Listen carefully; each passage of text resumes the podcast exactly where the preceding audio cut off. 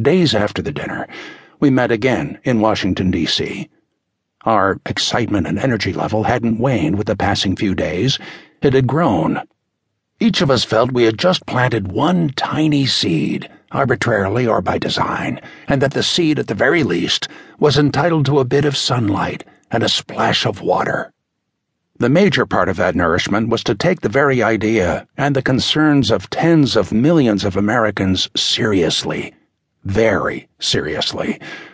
The best way to do that was to continue the conversation to see where it took us.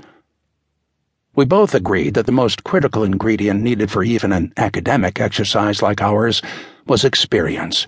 Real world experience, and lots of it. If our current president, his team, and their growing list of miscalculations and failures around the country and around the world taught us anything, it's that experience does matter, and that a lack of that experience has serious, destructive, and lasting consequences. That said, real world experience divorced from faith, a moral compass, and certitude could be just as useless and just as dangerous as those leaders, like Barack Obama, operating with no relevant experience. Knowing that, we decided job one for us was to expand our tiny discussion group of two people into a circle of experts from the very walks of life needed, at least on paper, to bring a new nation to life. Throughout the years, I had the good fortune to meet, stay in contact with, and become friends with an incredibly impressive list of people who more than answered the mail when it came to the expertise needed to explore and expand our subject matter. On that list was another special operator who spent his career with a three letter agency, two former ambassadors, two retired high ranking military officers, a constitutional law expert, a banking expert, an infrastructure expert, an energy expert, two professors, and a farming expert. Others joined the circle on a regular basis in person, by phone, or by email.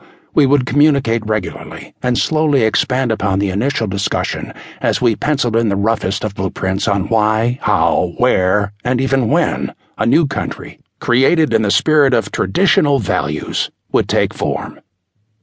As our group continued to expand, we tried to guess how many highly disaffected Americans for whom we might be speaking.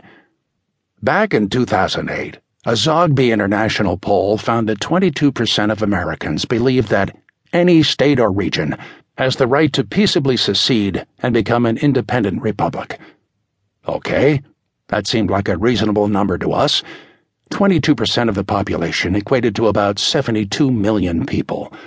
To be on the ultra safe side, we then decided to cut that number in half and say that at a minimum, Approximately 36 million Americans were truly disgusted at where the left and a growing number of go along, get along Republicans was taking our country and would be more than anxious to have ideas, discussion points, and options presented to them in a respectful and realistic manner.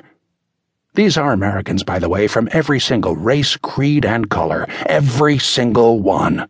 They are wealthy, they are middle class, and they are poor.